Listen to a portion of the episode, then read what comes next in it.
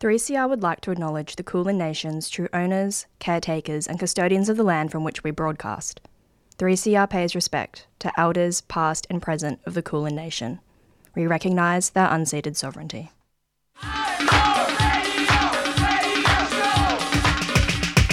This is 3CR Breakfast. Oh yeah. Alternative news, analysis, and current affairs. Monday to Friday, 7am until 8.30am. Only double. Clap your hands.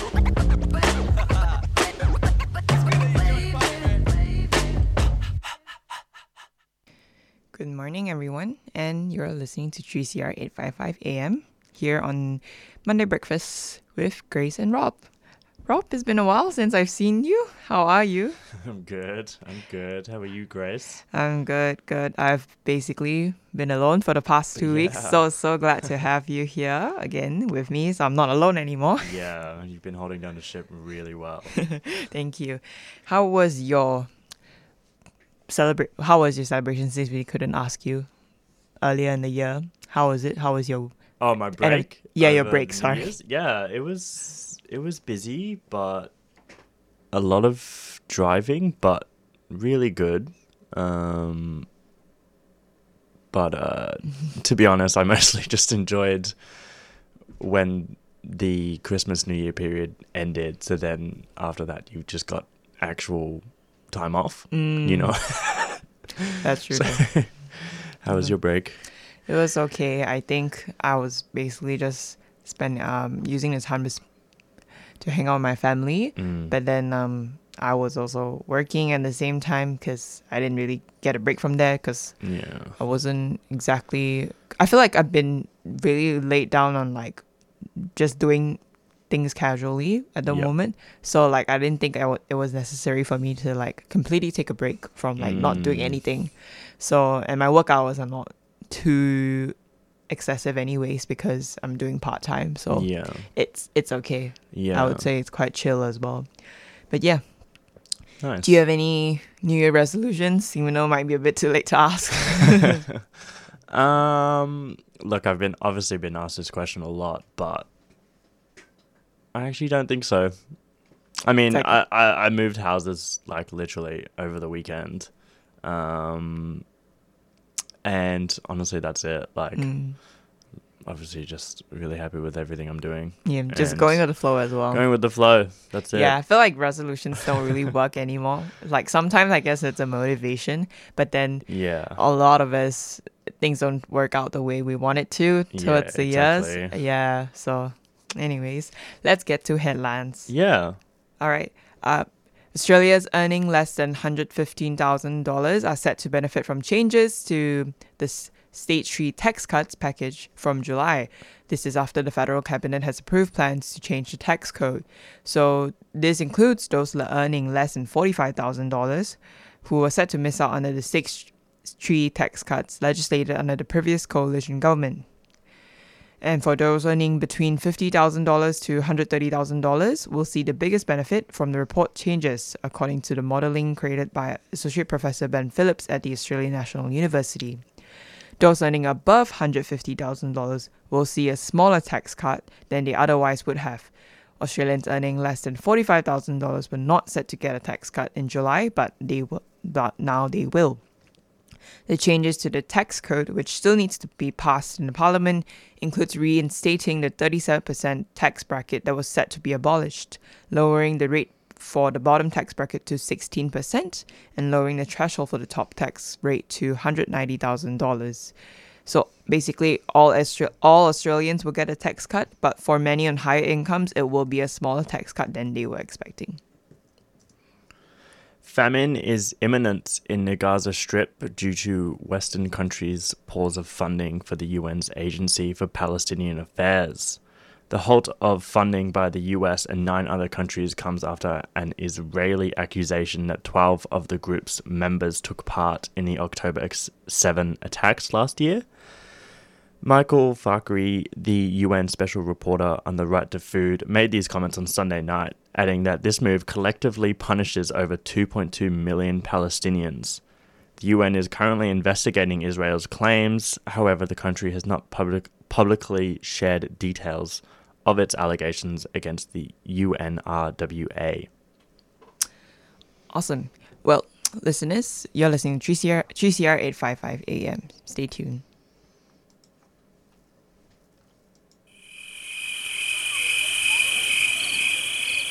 This summer, wildlife are feeling the heat of climate change. Wildlife becomes stressed and unwell in hot weather, and every summer, Wildlife Victoria receives tens of thousands of calls for wildlife assistance. You can make a positive difference to the future of wildlife by donating to Wildlife Victoria. Your donation will help us rescue and care for heat affected native animals. The future of wildlife is in your hands. Donate to Wildlife Victoria at wildlifevictoria.org.au. Wildlife Victoria is a 3CR supporter. No more whispering in our hearts. Gonna rise up to break these chains and stop these killing games. Indigenous Social Justice Association Melbourne invites you to join us on Saturday, the 17th of February at midday at the State Library, Swanston Street, Melbourne, to mark the 20th anniversary of the death in custody of Redfern teenager TJ Hickey. Honour the memory of TJ and the many deaths in custody families that now number more than 555 since the 1991 Royal Commission into Aboriginal Deaths in Custody. No one to date has been held responsible for these deaths. We demand end the practice of police investigating police and immediate implementation of all 339 recommendations of the Royal Commission into Aboriginal Deaths in Custody. Come along Saturday, 17th of February, midday at the State Library. ISJA Melbourne is a 3CR supporter.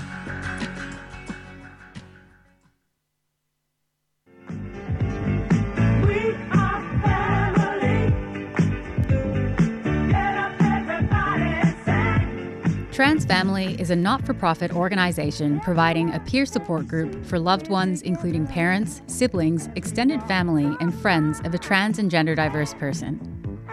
Trans Family runs discussion groups in person and online. We offer a safe space to share your experiences, ask any questions regarding your situation, and provide peer support.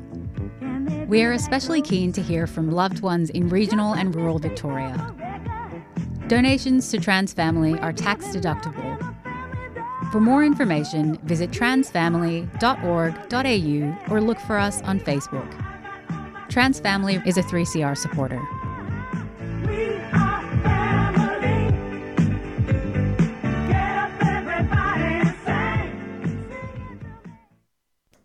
You're listening to 3CR 855 AM here on Monday Breakfast with Grace and Rob. Now, we're going to be going to a segment.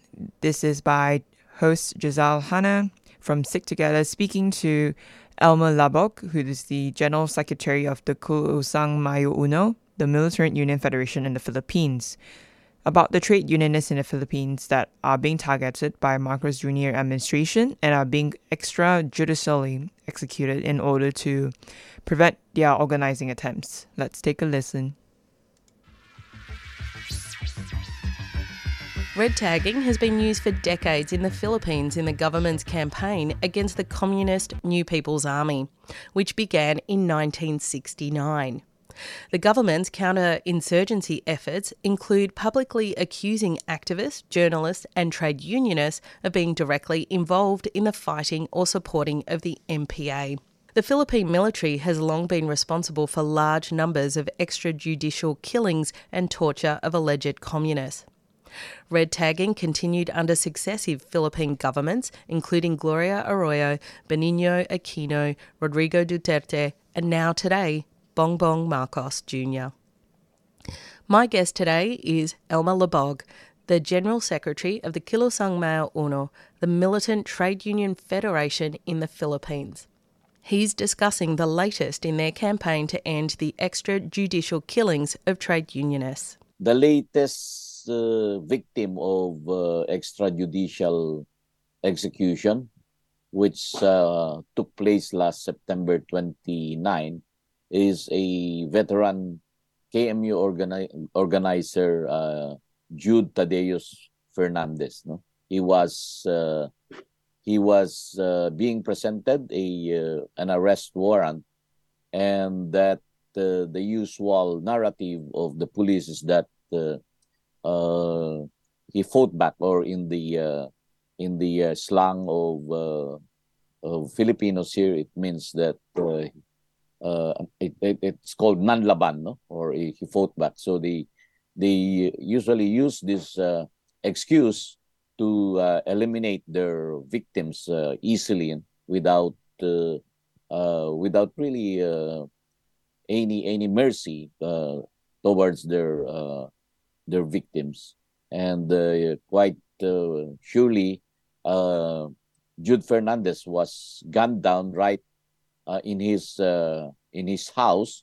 And that the the narrative of the police that Jude fought back is uh, a blatant lie, as there were no uh, signs of commotion or or or uh, noises that were noise that were heard from his house by uh, their neighbors. So uh, obviously, the the operation was indeed a clear case of uh, of a premeditated murder, uh, bounding into the uh, case of uh, extrajudicial killing.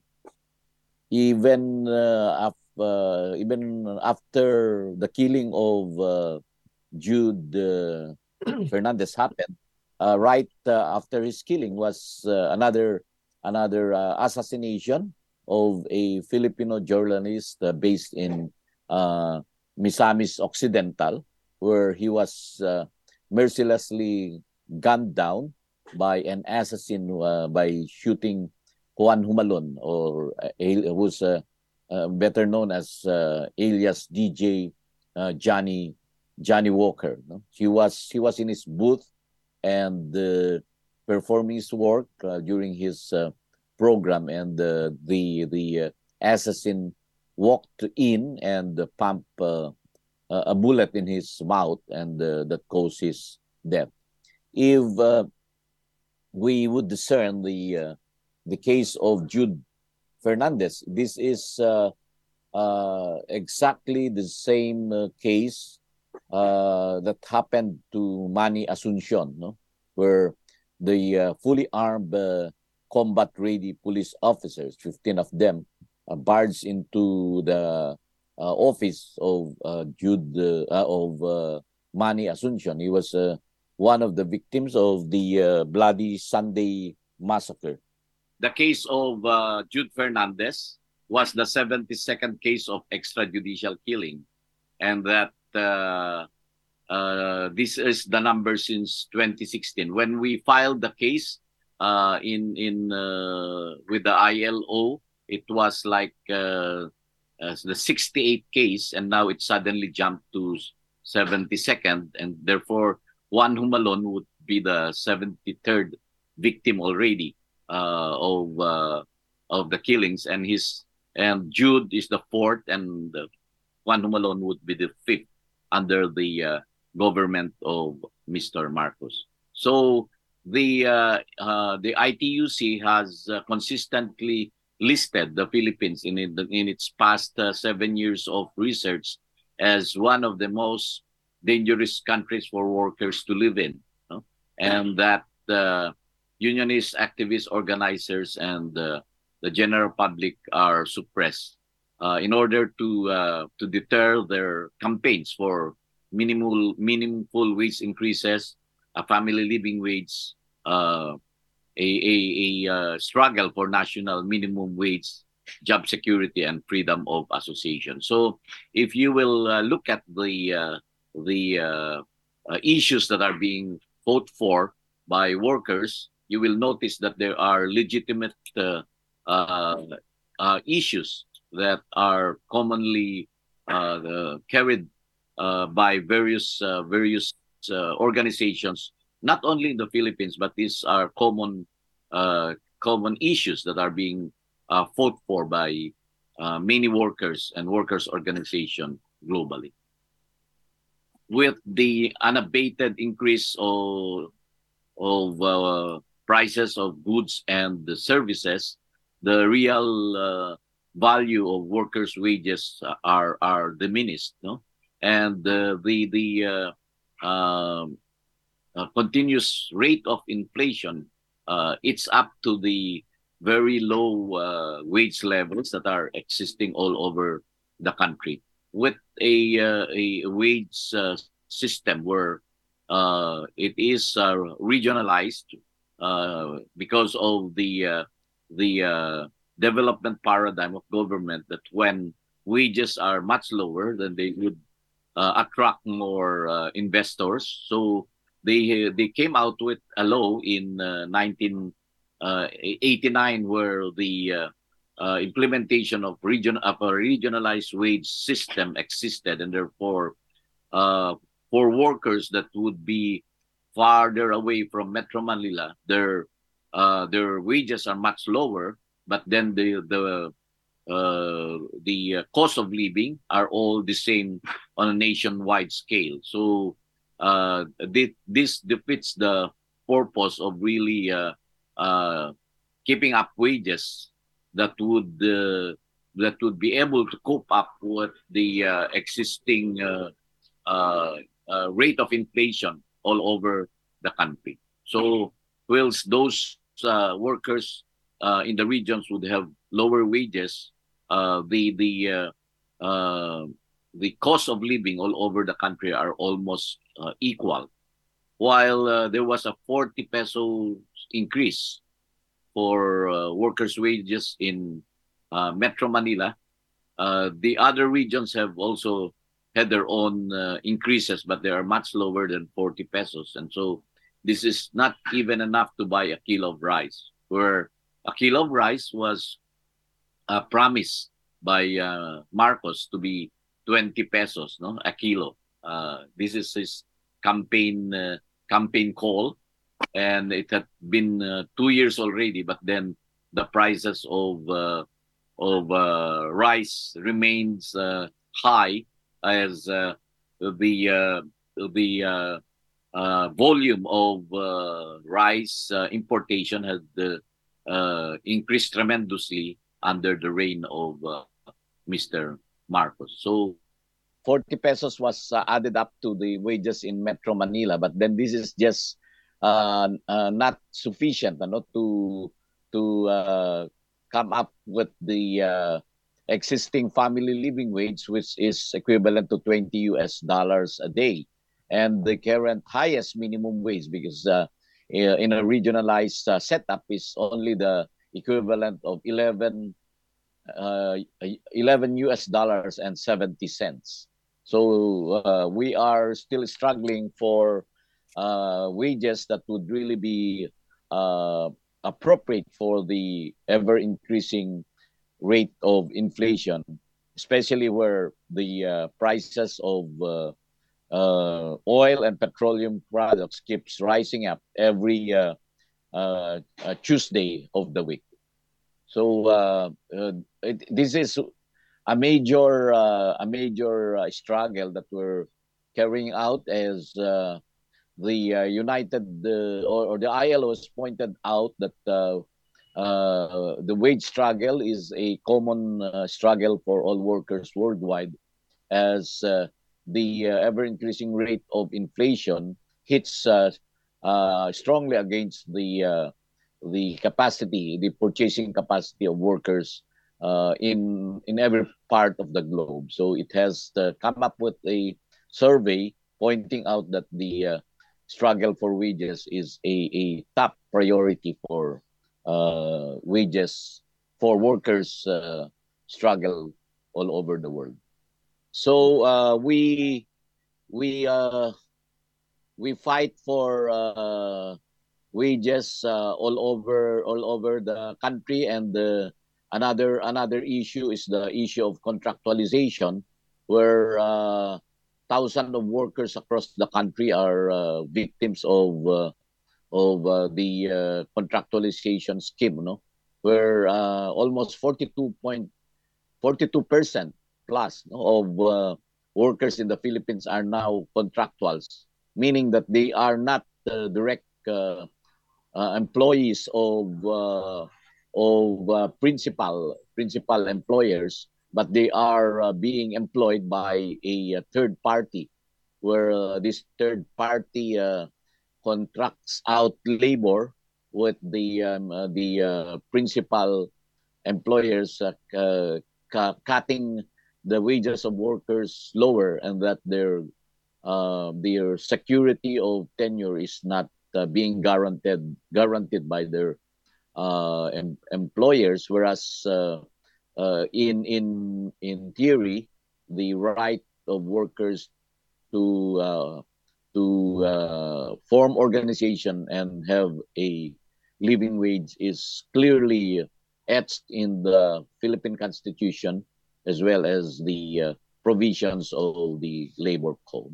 So you will uh, you will take note that the uh, the rate of uh, employment is still uh, high in the Philippines. No, we have uh, 2.2 million jobless Filipinos and 5.7 million are underemployed.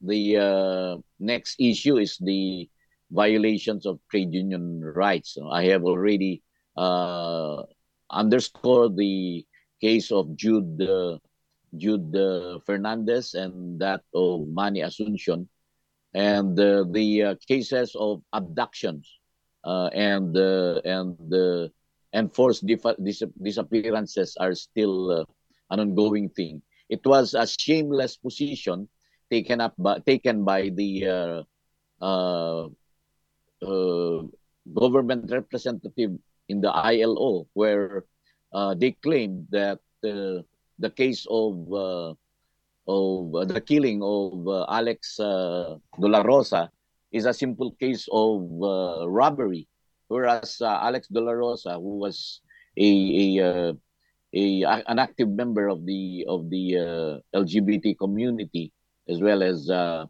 a, a very prominent uh, organizer of uh, the uh, call center employees in in Bacolod, had been uh, kidnapped and kept for three days. And when he was uh, discovered, his uh, body had bore uh, uh, 34 stab wounds.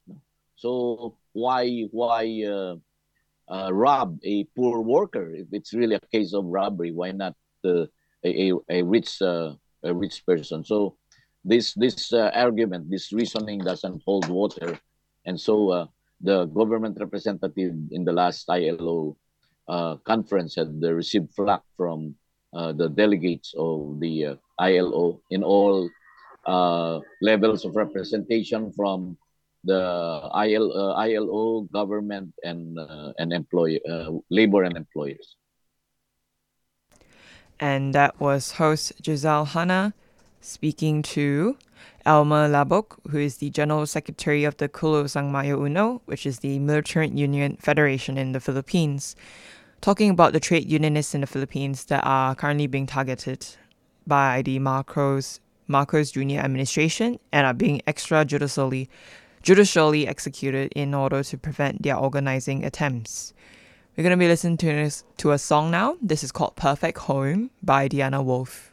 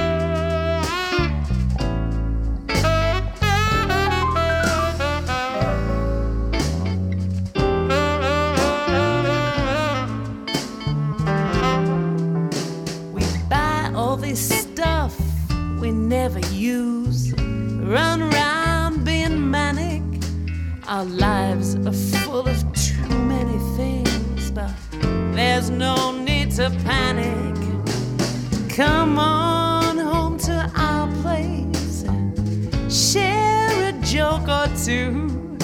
Cause all I need is a glass of wine,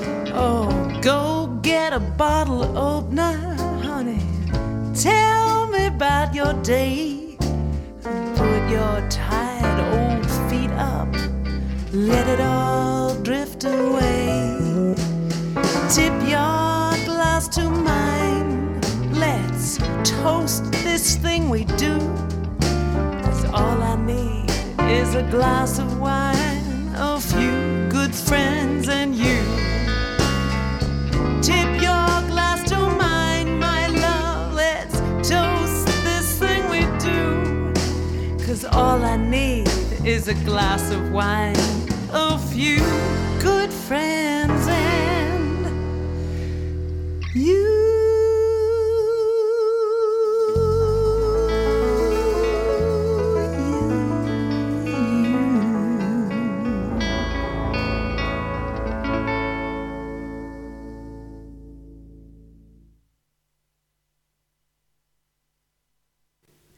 If you or someone you care for is struggling with a mental illness or other disability and you need someone to talk to, you can call the Wellways Helpline.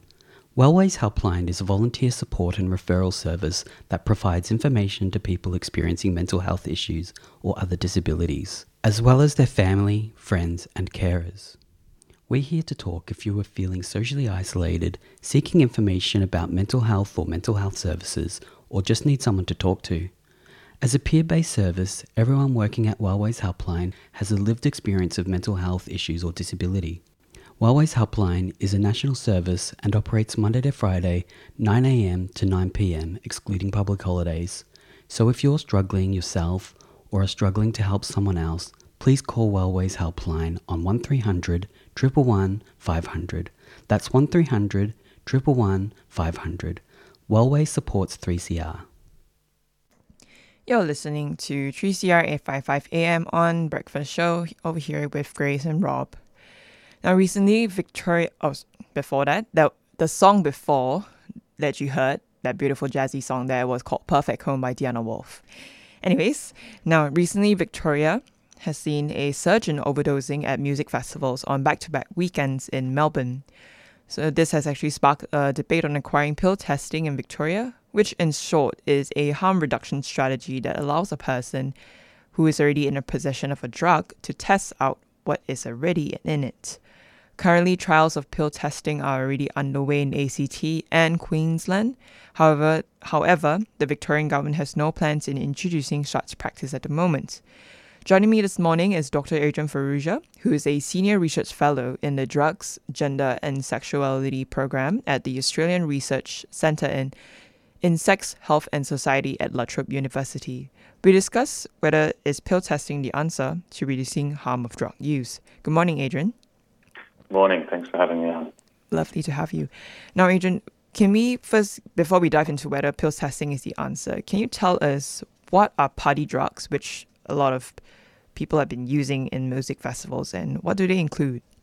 Yeah, yeah, important question. Um, I mean, party drugs used to kind of be referred to the, by using the term club drugs. So it's the kind of uh, drugs that people associate with like dance festivals and partying in clubs and that kind of thing. And most generally, they're, well, historically, they've been amphetamine type stimulants. So the classic one would be like ecstasy or MDMA, as well as things like speed and cocaine. But you know, as with these sort of categories, they kind of move in shape, changed by the kind of practices that of the people who are participating in these in this form of consumption. Sort of changes over time. So more recently, things like GHB and ketamine would also be considered within a category of, of uh, party drugs. Mm, so it basically can be any drugs in that sense. Yeah, I mean, in some ways, it's you know, can, a category like this, yeah, it, it, it's sort of socially constructed and kind of moves over time. Mm. And how has the youth drug consumption situation recently been in Australia? And like, because what we can see that drugs have been affecting the youth particularly. Yes, yeah. I mean, it's it's always kind of a complex uh, sort of task to kind of get a kind of um, overall idea of what drug consumption's like in a country like Australia. So, I mean, in terms of like large trends, so the latest kind of population level data suggests that about 38% of young people aged 14 to 24 um, have tried an illicit drug at least once. And the most common within that would be cannabis, ecstasy, or MDMA and cocaine. Um, but we also know that over time, the proportion of young people consuming drugs is actually decreasing. So, um, in about 2001, about 50% of young people reported having used illicit drugs, so there's been this drop there. And alongside that, there's been a significant decrease in alcohol consumption among young people. Um, but at the same time, other things are happening. So while overall sort of levels of use have decreased, some of the key party drugs have actually increased their popularity. So uh, 7.6% of young people have tried ecstasy, which is the highest uh, uh, since 2007. And um, again, over 7% for cocaine and almost 3% for ketamine, which are both the highest rates since 2001. So, you know, it's a kind of it's a tricky picture. So some some some substances are sort of increasingly less in vogue, while others are coming sort of coming back into fashion. Mm, I see. And coming into the topic of pill testing, it's it basically helps to inform people about the drugs. But can you tell us how exactly it, works, and can you give us an example? Yeah, yeah. So, I mean, the sort of depending on the kind of service, but the sort of the pill testing that's sort of being debated, which are these kind of festival festival services. Um, you know, they, they would have like their tent or whatever set up in the festival itself, and then young people can go in, or the you know festival, the patrons can go and use it, and they can provide a sample of of, of the substances they've got, and uh, hang around a bit while the people working in the service will will test them, right? So the key things that really provides young people with, or the, the patrons with, is um, knowledge about the chemical content of the drugs, and most, and also very importantly, the purity or the strength of the drugs that they've got. So, an example might be a, a person at a festival uh, has a few ecstasy pills, and maybe they've heard that they're not so strong. So the person they got them from said, "Oh, they're not the strongest. Um, they're not going to like blow your head off." So they think, "Okay, well." maybe what I should do is have one straight away, or maybe even more than that, you know, because they're not so strong. So they can go and have this pill tested beforehand, and potentially they find out that these particular pills are actually very high strength, which has actually been happening uh, recently in Victoria. So maybe they find out that there's not many adulterants, but they're actually very pure and therefore very strong uh, pills. And so with this knowledge, they can realize, you know, maybe having only having maybe having a half, uh, a whole one is unwise. Maybe they should only have a half to begin with, and that kind of thing.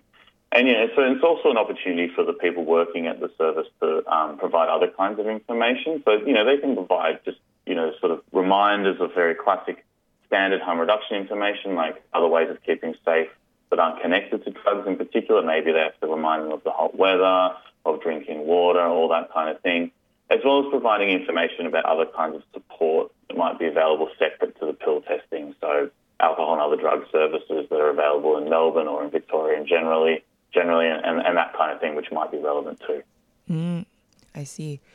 And currently in ACT and Queensland, they have started trials on pill testing services. And is how how successful has it been so far here in Australia? Has it proven? Is it safe? Yeah. So I mean. The, my understanding is that they've been relatively successful. So I'm, i know more about the ACT one just because it was done a little while ago. So there's been time to have um, a few evaluations of it. Mm-hmm. And yeah, that was first conducted at a festival called Groovin the Moo. I think it was in 2019. And I know that, yeah, an independent evaluation of that found that it was, um, the service was highly rated by young people as well as the other stakeholders involved in setting it up. Um, it was used by over 200 people, and overall, when they were when when those patrons were told that the drugs included chemicals that they didn't expect, they did report that they were less likely to consume them. So that's kind of one of the key measures you'd want for a pill testing service to achieve. And importantly, while some participants uh, or patrons said that they still planned on trying their drug, because you know, importantly, these services actually it remains the choice of the patron using them. They don't actually force them to do anything. It's just about providing information. Um, but when they said that they might still try their drug, they reported that they were going to use these other harm reduction strategies that, that they were told, you know, at the time, sort of reminded at the time, like, you know, only using half or, or that kind of thing, so going slow. And that the success of that actually led to the establishment of a fixed site service in Canberra called CanTest. And so that's a kind of uh, a service available uh, outside of festivals. You can just go at any time. So, you know, in, in terms of have these things been proven safe, well, it's a complicated question because, you know, no drug consumption within an unregulated market can really be truly safe. Mm-hmm. It can certainly be safer.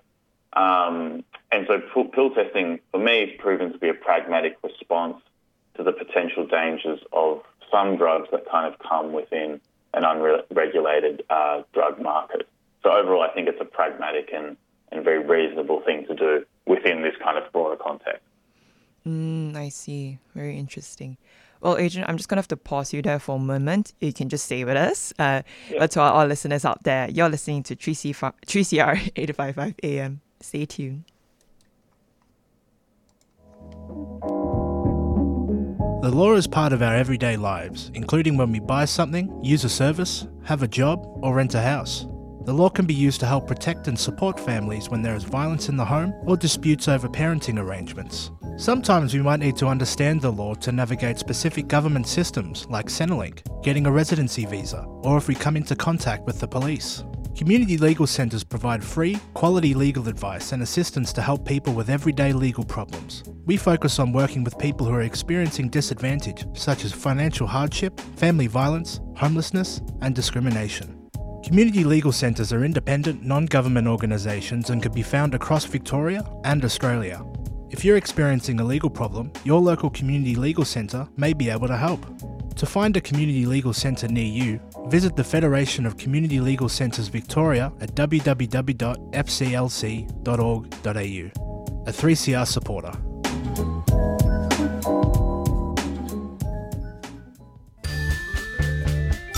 3CR is about community, and we welcome your participation at the station. 3CR is open to a wide diversity of volunteers and is a great way to connect with Melbourne's activist community. Have you ever thought about volunteering, doing a reception shift, getting a program on air, training in radio skills, or contributing to one of the station's committees? There are many ways to be involved at 3CR. To find out more, go to 3cr.org.au and get in touch.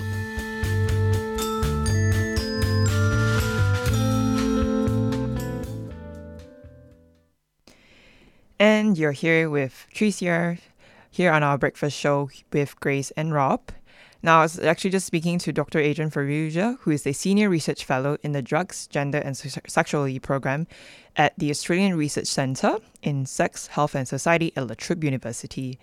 And we were just discussing whether is pill testing the answer to reducing, reducing harm of drug use, although we have not get to that point yet. Now, Adrian, your one of your focus that you were looking at was on youth drug education, which is one of your research focus.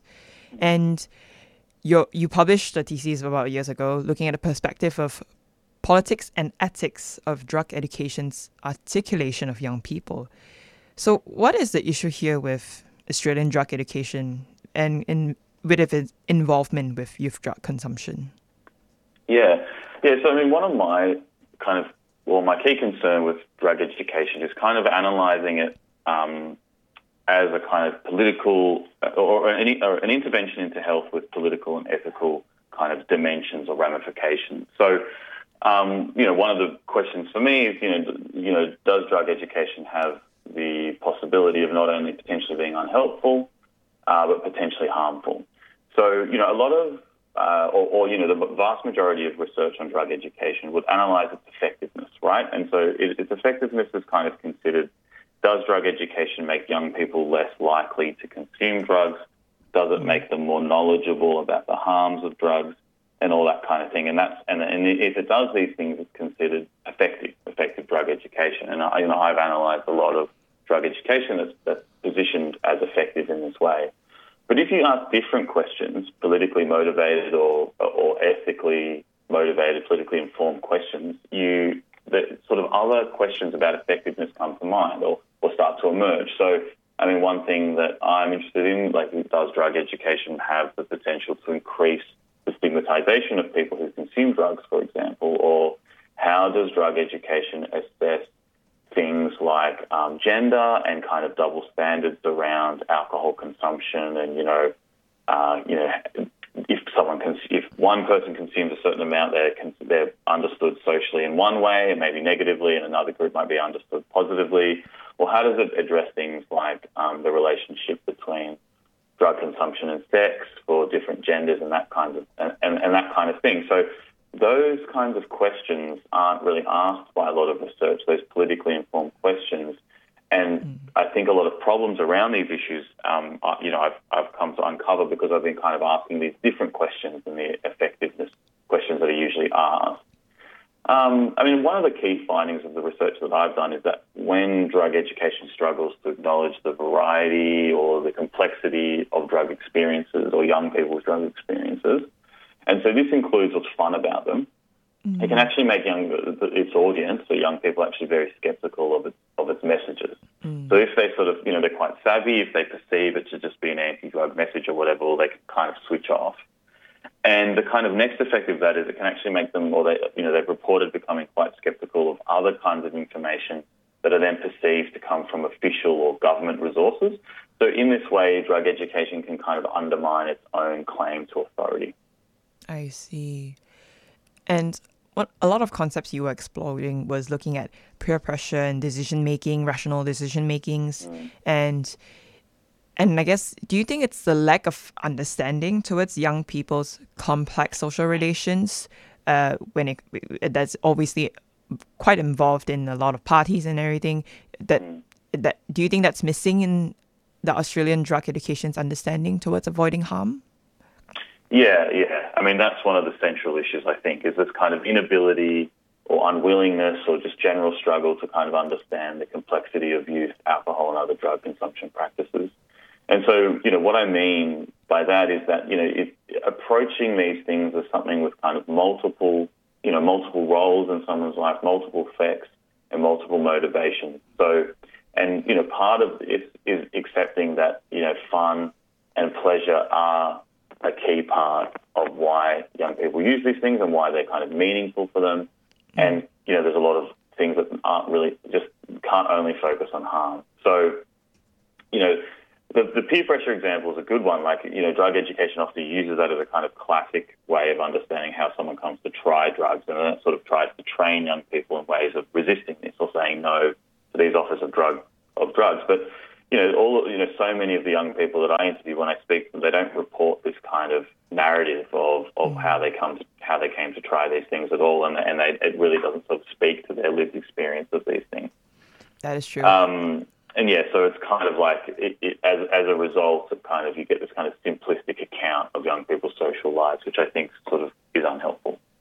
Mm, very interesting.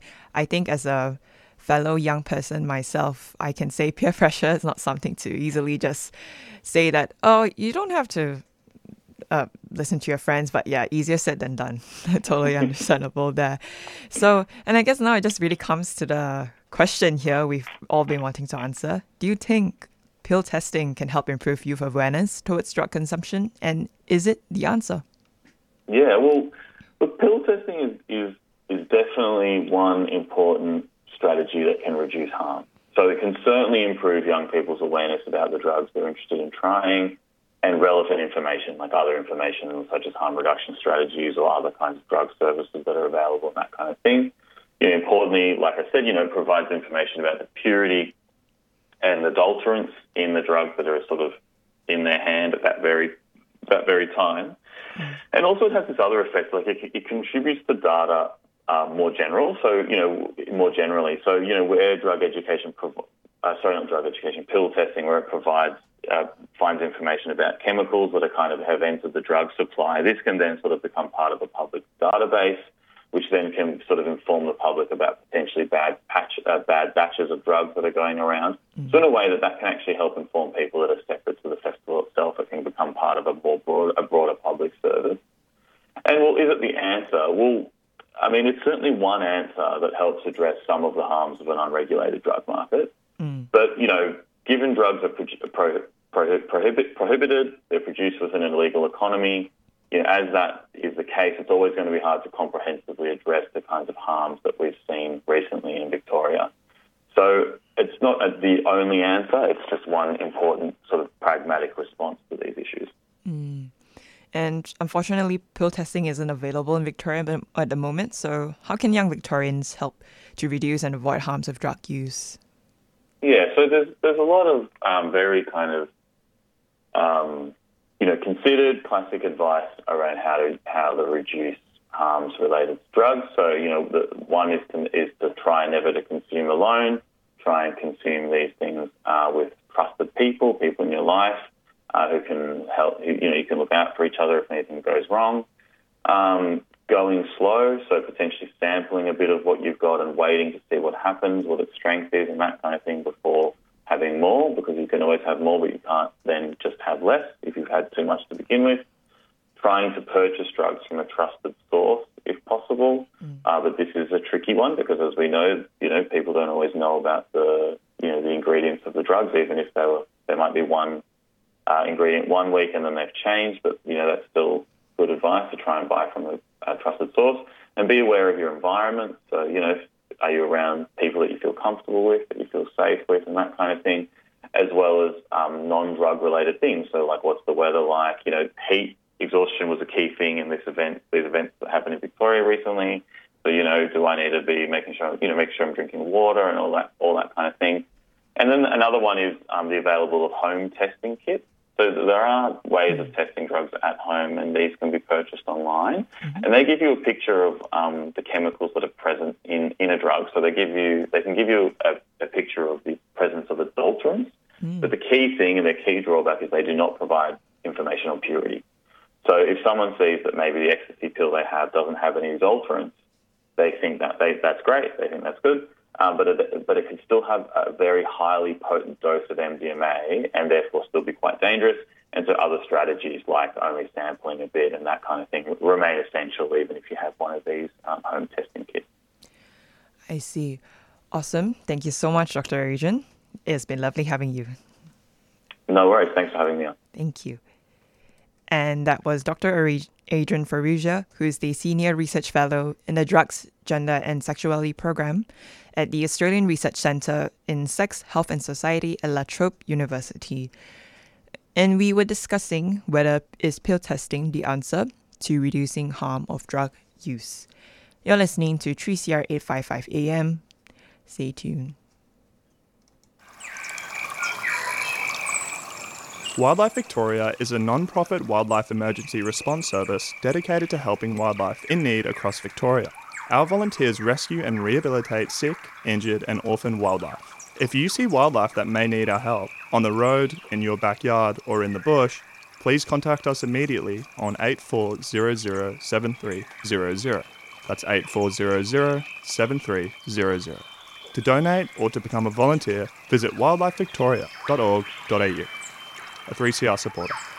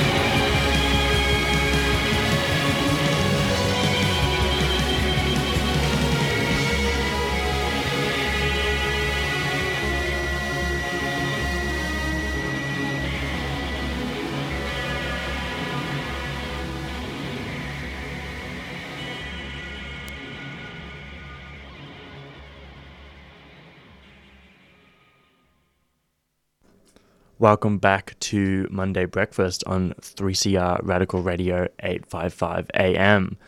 That was Poltergeist by Dan.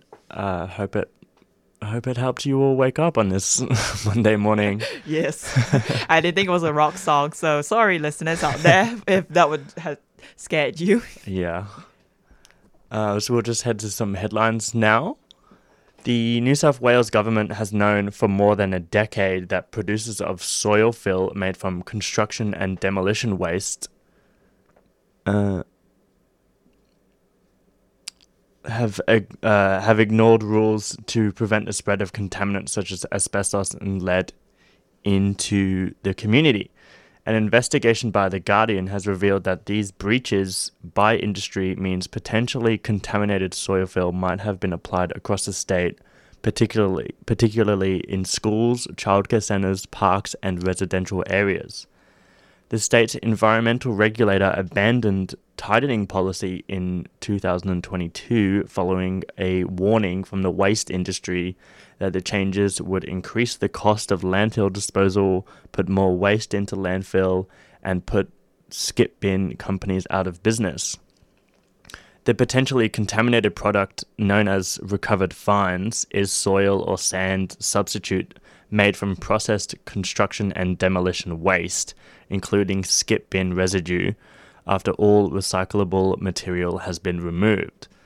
According to Professor Ravi Naidu, a prominent international expert in soil pollution from the University of Newcastle, says the asbestos potentially found in recovered fines poses a risk because in- inhalation can take asbestos fibers into your lungs, which then become stuck. Mm. And for all Swifty out there, Swifties out there, Taylor Swift searches have been blocked on X, also known as Twitter, previously after fake explicit images of pop singer has spread. The White House press secretary calls for the, the fake images alarming and urges social media companies to prevent spread of such information.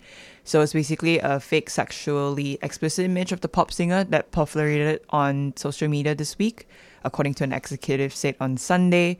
So the searches for Swift's name on Sunday afternoon, just yesterday, on the social media platform, yielded the error message, quote, something went wrong, try reloading. So according to Joe Benarroch, the head of business operations at X, said that this is just a temporary action and done with an abundance of caution as we prioritize safety on this issue.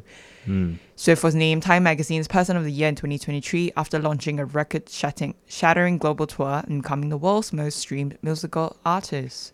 Wow. So yeah, crazy that. Honestly, I was just out to me. To me, if something not not appropriate is on social media, I don't think you, it makes any sense just blocking the searches on social media. Like as if Google didn't It doesn't, doesn't seem exist. like a suitable solution. Exactly. Like, I guess because ac- apparently, according to X, the image was actually viewed 47 million times. Mhm. That's a crazy amount. That is so many So views. I guess uh, it's obviously advisable and best to take down the image, but I really don't think But- taking down searches was any. Yeah. help. It doesn't really make any sense to me. I mean, I haven't really spent, to be fair, I haven't really spent that much time on X since Elon Musk took over it. But from what I have spent on it, it's just been so much like spam and all of these robots just like tweeting random Yeah. stuff. And so it's, it's clear that like all of that stuff will stay on the platform. Mm. But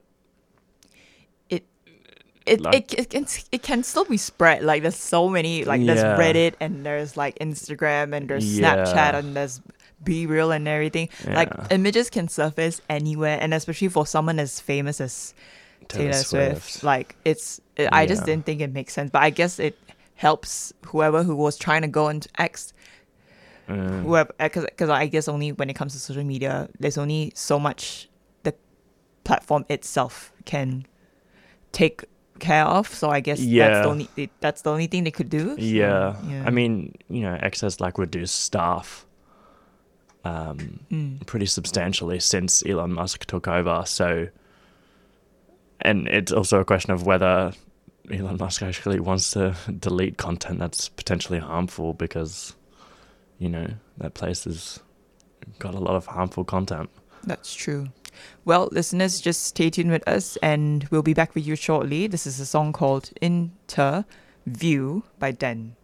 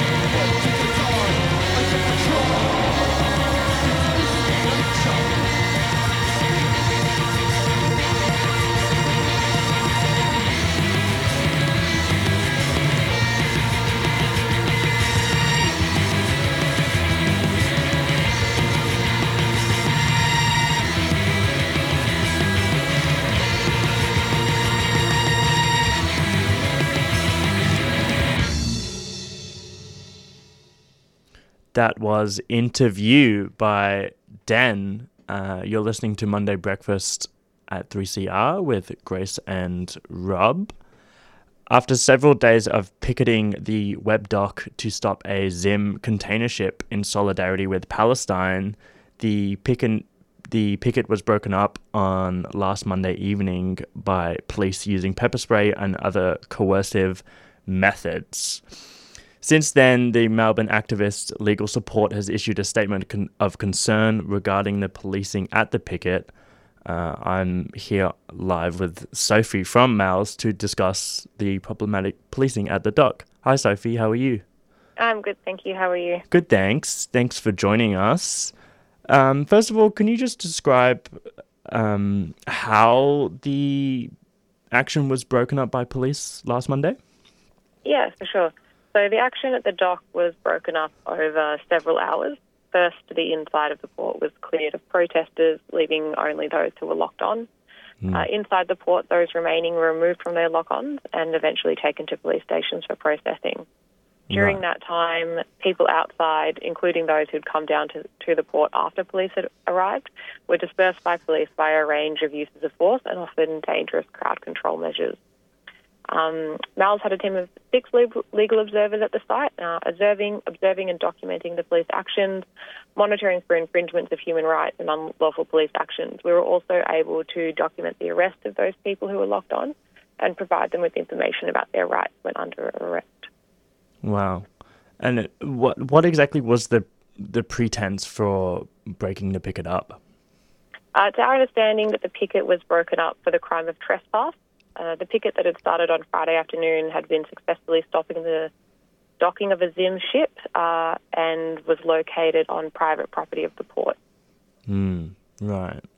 And reading the um, account of what happened on that night was quite disturbing, and I've I've also seen like a few videos across social media of what what happened. Um, but particularly concerning was the removal of a person from their wheelchair. Um, I'm just trying to sort of I've been trying to sort of wrap my head around why the police would do this. Mm. Yeah, look, we we don't know why why the Mm. police um, did that particular made that particular decision. Um, we don't know what their reasoning was for removing the person from their chair, holding them on the ground, detaining them behind police lines. Uh, we had observers who were there, and as you said, there's lots of footage online um, of that incident. Uh, from our observation, this decision seemed wholly unjustified and very dangerous. Yeah, yeah. Um, the document itself, the the statement of concern that MALS released, uh, mentions that at least one of the people, one of the first aiders treating people who had um, who had been pepper sprayed was arrested. Is that right? Yeah, so we received a report of that. We haven't been able to um, have anyone come forward to say that that was them. So we're not sure if um, the person was given any charge. We haven't got any further details of those circumstances. Um, it might have been that the person was detained by police and then released um, on site.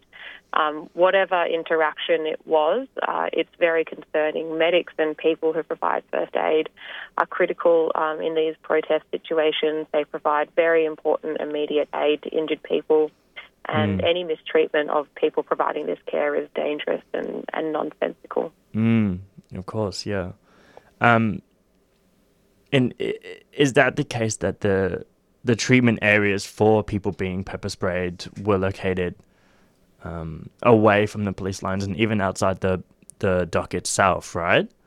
Yeah, so people had set up spaces to treat people for OC spray um, injuries and other injuries uh, on public uh, accessible footpaths uh, in spaces where they had tried to do that away from where action was was happening, but close enough to be able to get people there. So yeah, uh, efforts were made to locate areas um, in in what people thought was safe. Mm, right. And how um, how like how much pepper spray was used? Was it a lot of pepper spray? Yeah, we documented many instances of pepper spray being used um, to clear spaces, to uh, force what we observed to be to force compliance. Um, you know, like you mentioned before, the pepper spraying of the medics and their, um, we had reports that even their equipment was sprayed. We don't know the police rationale for obstructing and the preventing the provision of first aid. Um, again, we think that that was just very dangerous and unjustified. Um, these police actions, particularly concerning the use of OC spray as the crowd dispersal tool, um, they generally create a very chaotic, unpredictable, and dangerous situation. And Yeah. from our observation, it seemed that the police were more concerned with dispersing the crowd than the health and safety or their human rights. Wow. That is very concerning and pretty scary, quite frankly. Um, Can you? Um, I also just want to talk about how um, the organization MALS um, documented that even people from MALS itself and other observers were kind of blocked from observing the breaking up of the of the picket. Mm. Yeah, so the Victoria Police response to legal observers changes um, from event to event. It depends on the nature of the protest, who the protesters are, who the individual police officers in charge are for that day. Whatever the situation is, legal observers will go in, will make our presence known to police, will assert our right to observe and monitor police actions. Uh, and we do that so that we can bring attention to any misconduct when and if it happens. Um, but it often is a, you know, can sometimes be quite a stressful or high intense situation. Um, on Monday night, we had some mixed interactions with police. Uh, the observers who were inside the port with people locked on generally had were having a facilitative relationship, but those who were outside with the crowd uh, that was being um, coercively dispersed by police were often repeatedly and aggressively questioned about the legitimacy of their role and their right to be there at the protest. Um, At times, they were erroneously directed that they were part of the protest and they were pushed and cordoned with protesters. Uh, they were refused access to people who were being held behind police lines. Um, junior police officers uh, on multiple occasions were uh, blocking communications with senior officers on site. Um, and of particular concern, one of our legal observers was hit with um, with OC spray in their eyes, and then when they were trying, when a first aid person was trying to uh, decontaminate and treat them, they were dispersed by police again. Wow. Wow. Wow. And I'm I'm just curious. You mentioned that um, several people who were locked on at the picket were arrested. What what happens? Like, is there any update on the condition of those people? Um, I don't have an update now. I ha- my understanding is that the people were taken to the police station. They were processed, and within uh, within an hour or two, they were released, um, and uh, they may they may be fronting court in the coming months. Wow. Okay. Right. So as as a whole, um, as you've said, like many of the actions of the police on last Monday night could be considered unlawful and are at least pretty disturbing. Um, what is the mechanism to hold police accountable in situations like this, where you know even outside observers and first aiders outside of the the action itself um, have documented potentially unlawful and definitely excessive uses of force from the police? Yeah, so holding police accountable is um, not is not easy. The police complaint system is um, extremely deficient, and MALS backs the call for an independent oversight body or a police ombudsman to handle those complaints. There are legal recourses, um, but you know, for, like suing the police for unlawful use of force and harm. Um, these can be very limited, and Mm. people really need to get specific legal advice about whether that's an option for them. And then there's a range of non-legal legal tactics that build um, community pressure on police, and they're really important.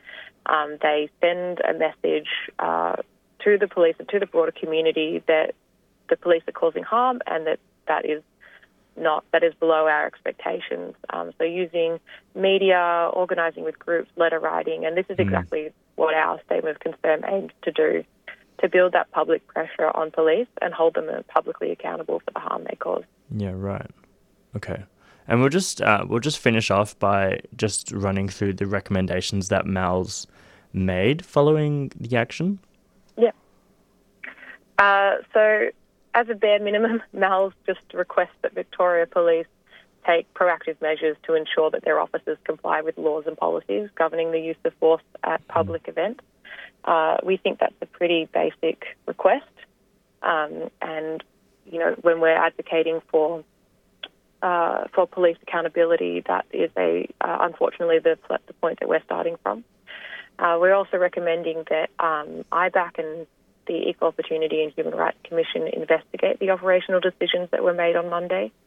We're recommending that VicPol consult with um, the Equal Opportunity and Human Rights Commission to improve the human rights compliance of their VPM and other policies and manuals.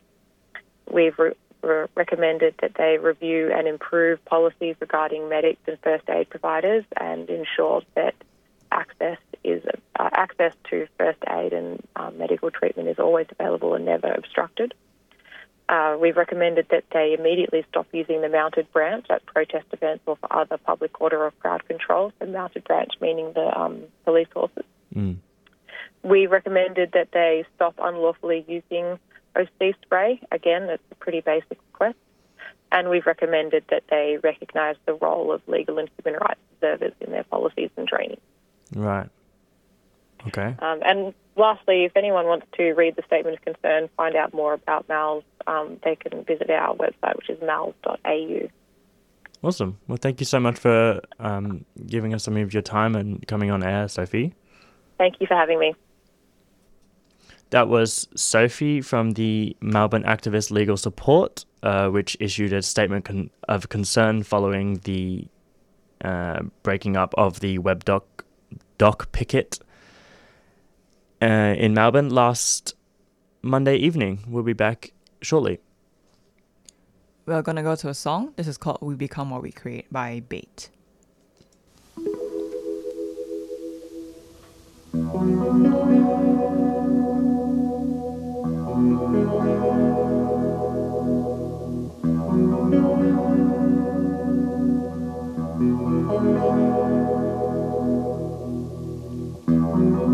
When we domesticated animals, we domesticated ourselves. When we made robots to be like humans, we made ourselves like robots. The need to have control, the need to control all, the need to hit the ball, thrown by something without a soul.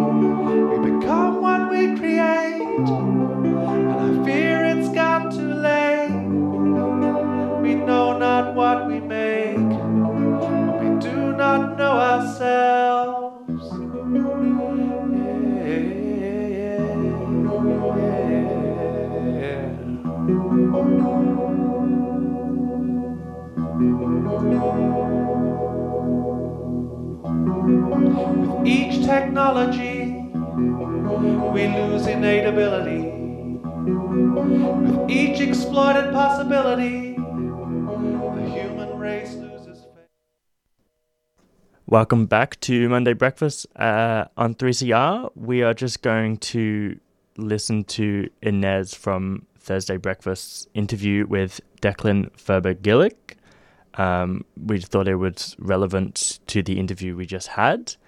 Declan Furber Gillick is an Aboriginal writer, political organizer, and representative of the Black People's Union, and they are talking more about the Webb Dock picket, which, uh, as we mentioned before, successfully stopped uh, Israeli shipping company Zim's vessel Ganges from docking for multiple days uh, before it was broken up by police last Monday evening. Let's listen.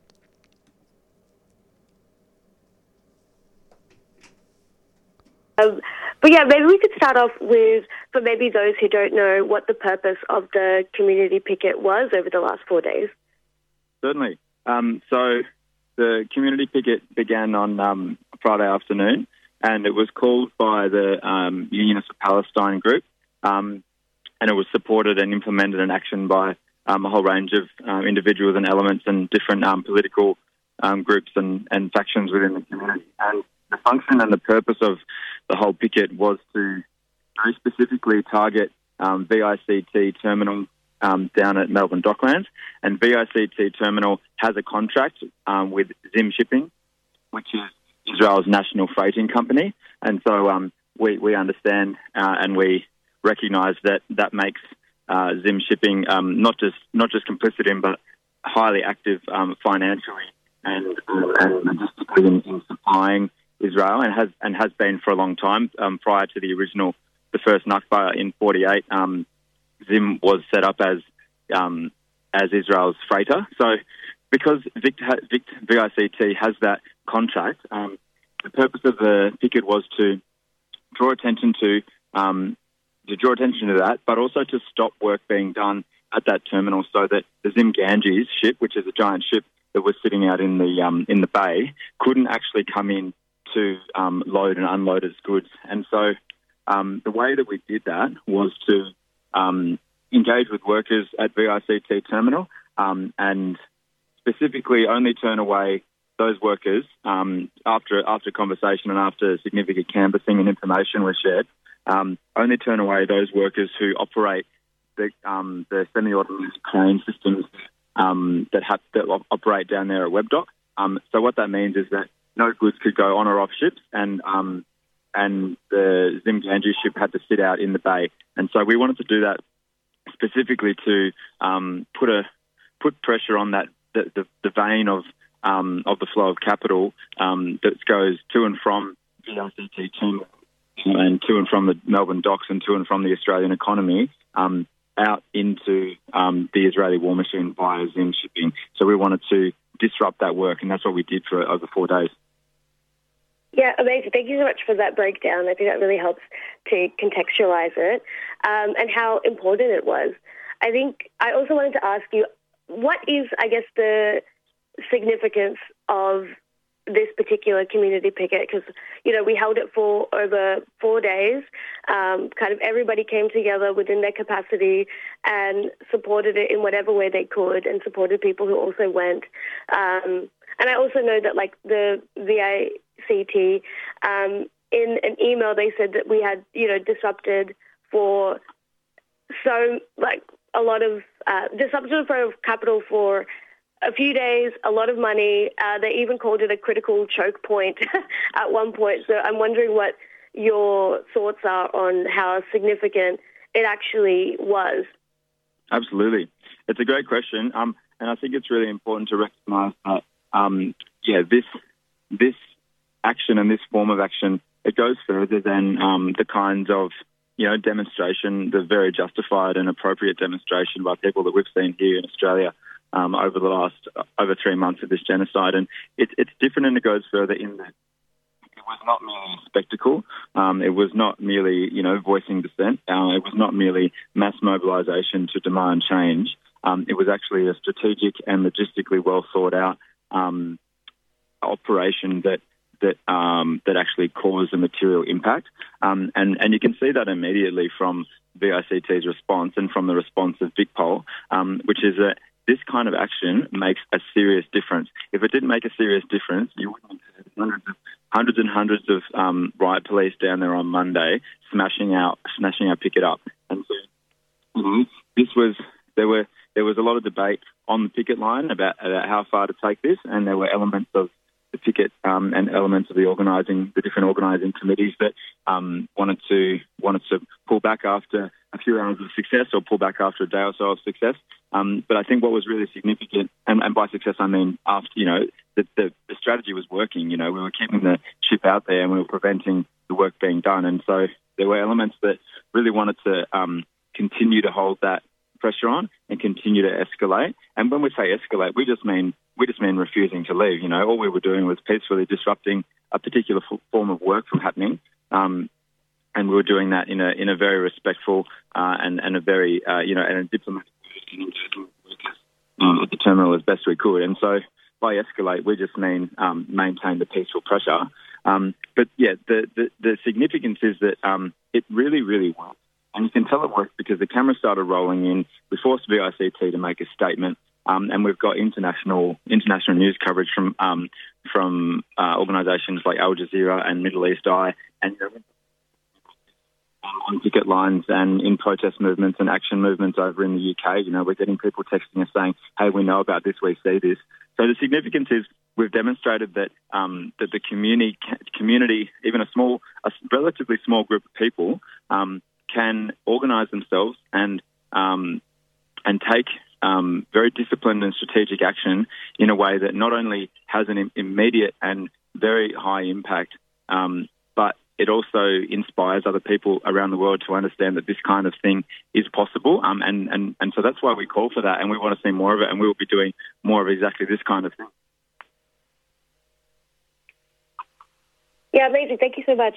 Yeah, I think knowing that it has had such a strong impact on capital. It is demonstrating to different areas of the world and as well as us that this is this is possible. This is possible in our communities. Um, I'm wondering if you think there are, you know, looking back, if you feel that there are lots of wins. I guess what what are your what is your perception of that? Because I think it can be so easy for morale to kind of be um, yeah, be diminished in a way. It's like, yeah, it was four days, um, uh, but cops came every day, and um, some people stayed like overnight for like 14 hours, um, and were kind of like, I don't know when to sleep. I don't know. I think yeah, some people may be feeling.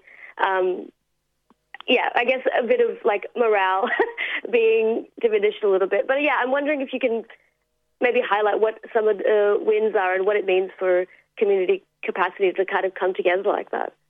Absolutely. Um, I think it's a great question. And, um, you know, it's always the case that after an action or after a significant piece of you know dedicated um, high high pressure work.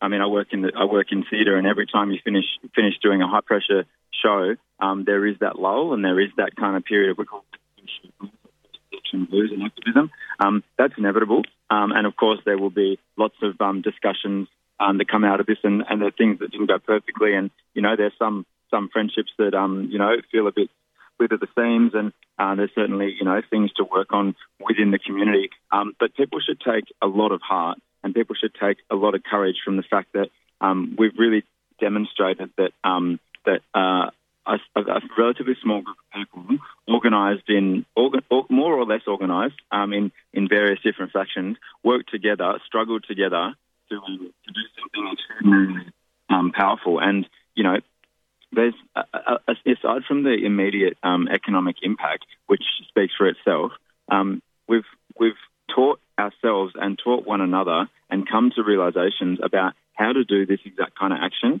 how to strategically implement um, like radical um, radical material change, um, and and we've learned a lot. We've learned a lot about um, how the, how the, how Victiport works. We've learned a lot about the relationship that workers have with Victorport and have with our movement.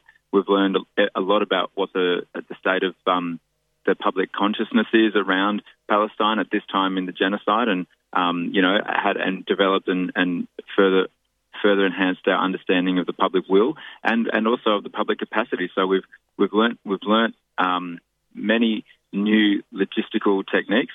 Uh, we've, we've we've further consolidated who our friends are, and we've further consolidated who our that was Declan Furber Gillick uh, being interviewed by Inez from Thursday Breakfast. We you can listen to the rest of that interview and much more about the Webb Dock picket uh, from last week on the 3CR website at Thursday Breakfast. Awesome. So, and that's all we've got for today on Breakfast Show. Hmm. What are you gonna be looking forward to towards the weekend, Rob? Uh, this week, honestly, I'm just looking forward to enjoying my new space. Awesome, Um, lovely. Which it's been, uh, I've been ha- like looking for a house to move to for like over three months. Wow. Um, and then in the span of two weeks, like we just had like such short notice to move yeah, houses. It was crazy though. Like they were letting you move in such two weeks. is- it's, it's crazy. It's hectic. man. So like, oh my yeah, god. it's been it's been a huge couple of weeks for me, um, and I think I'm also just really looking forward to just being out on the street um, and at actions for Palestine. Mm. Um, Are you heading to the rally this Sunday? yeah, heading to the rally and whatever else is around. Um, Awesome. I also I'm going there as well this Sunday, so I think I'll see you there. We'll be there. Awesome. What are you looking forward to, Chris? Mm, for me, I think it's kind of crazy that now that I've graduated and I'm officially an unemployed. I mean, I'm technically not unemployed, employed, like because I still have my part time. But then, Mm. Yeah, it's it's a bit hard finding a part time job, especially because also I'm gonna be moving away from Yeah. Melbourne. Uh, listeners, uh, you won't be seeing me anymore after the month of February of March, I guess. Uh, listening to me. Oh my god, not seeing, Mm. listening. So, yeah, it's crazy. Time flies. So Time does fly. uh, it's a challenge at the moment for me, and it's making me a bit nervous and Mm. pressured because uh, people around me have already, some of them have already found jobs. So it's that I'm not comparing, but it's just Mm. that you know I get anxious about it. So, Yeah, but. I always tell myself, okay, it's only been a month since I graduated, so Yeah. I'm just gonna try my best as much as I can. So Yeah, you've yeah. got time. You've got time. yeah. Uh, so yeah. Anyways, listeners, it's been lovely for you to continue staying tuned in to us. So I hope you every week also continuously stay stay tuned to us. Uh, we're gonna be bringing you back more interesting segments coming off the week. So yeah, listen to us and also yeah, tune into every from Tuesday, Wednesday, Thursday, and Friday as well. So yeah, it's been lovely having you on 3CR Breakfast. You've been listening to a 3CR podcast produced in the studios of independent community radio station 3CR in Melbourne, Australia. For more information, go to allthews.3cr.org.au.